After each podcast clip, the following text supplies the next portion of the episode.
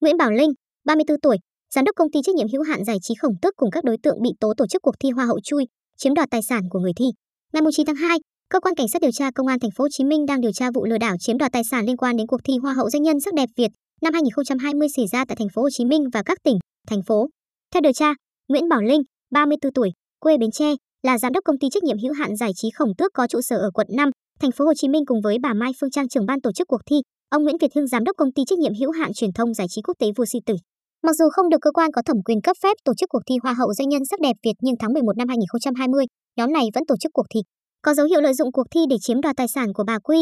huyện, L thí sinh đạt giải Hoa hậu, bà N, L, huyện thí sinh đạt giải Á hậu và các thí sinh khác tham gia dự thi. Nguyễn Bảo Linh là ca sĩ, từng đạt danh hiệu Nam Vương tại cuộc thi Nam Vương Việt Nam Quốc tế châu Á tổ chức tại Thái Lan 2019 và là ca sĩ. Được biết, giai đoạn tháng 11 năm 2020, công ty Khổng Tước đã tổ chức cuộc thi Hoa hậu doanh nhân sắc đẹp Việt Nam 2020. Cuộc thi quy tụ 40 thí sinh là những người đẹp doanh nhân ở các tỉnh thành khác nhau. Vào tháng 1 năm 2021, Thanh tra Bộ Văn hóa, Thể thao và Du lịch đã có quyết định xử phạt vi phạm hành chính trong lĩnh vực văn hóa đối với công ty trách nhiệm hữu hạn một thành viên đầu tư du lịch giải trí Khổng Tước vì có hành vi tổ chức cuộc thi Hoa hậu doanh nhân sắc đẹp Việt 2020 tại thành phố Hồ Chí Minh mà không có giấy phép tổ chức. Qua đó, công ty này bị xử phạt là 90 triệu đồng.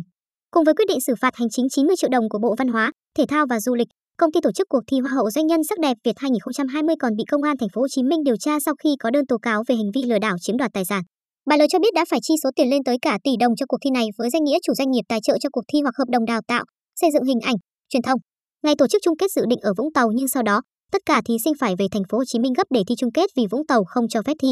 Đêm thi chung kết không hề tổ chức các phần thi, cũng không có khán giả, 40 thí sinh dự thi thì có tới 20 thí sinh được mời lên nhận giải, với hàng loạt vương miện cho các loại danh hiệu. Sau khi giành vương miện, bà L không được cấp bằng chứng nhận hoa hậu. Ban tổ chức cũng không cung cấp được bằng chứng cho thấy cuộc thi được cấp phép bởi Cục Nghệ thuật biểu diễn. Nghi ngờ cuộc thi này được tổ chức không phép nên bà L làm đơn tố cáo gửi cơ quan chức năng. Qua xác minh tại địa chỉ đăng ký kinh doanh và nơi đăng ký hộ khẩu thường trú, Nguyễn Bảo Linh không cư trú tại địa phương. Hiện cơ quan điều tra không xác định được nơi cư trú hiện nay của Nguyễn Bảo Linh. Để phục vụ yêu cầu điều tra vụ án, ngăn chặn Nguyễn Bảo Linh bỏ trốn, gây cản trở hoạt động điều tra, cơ quan cảnh sát điều tra công an thành phố Hồ Chí Minh thông báo truy tìm Nguyễn Bảo Linh với lý lịch như trên.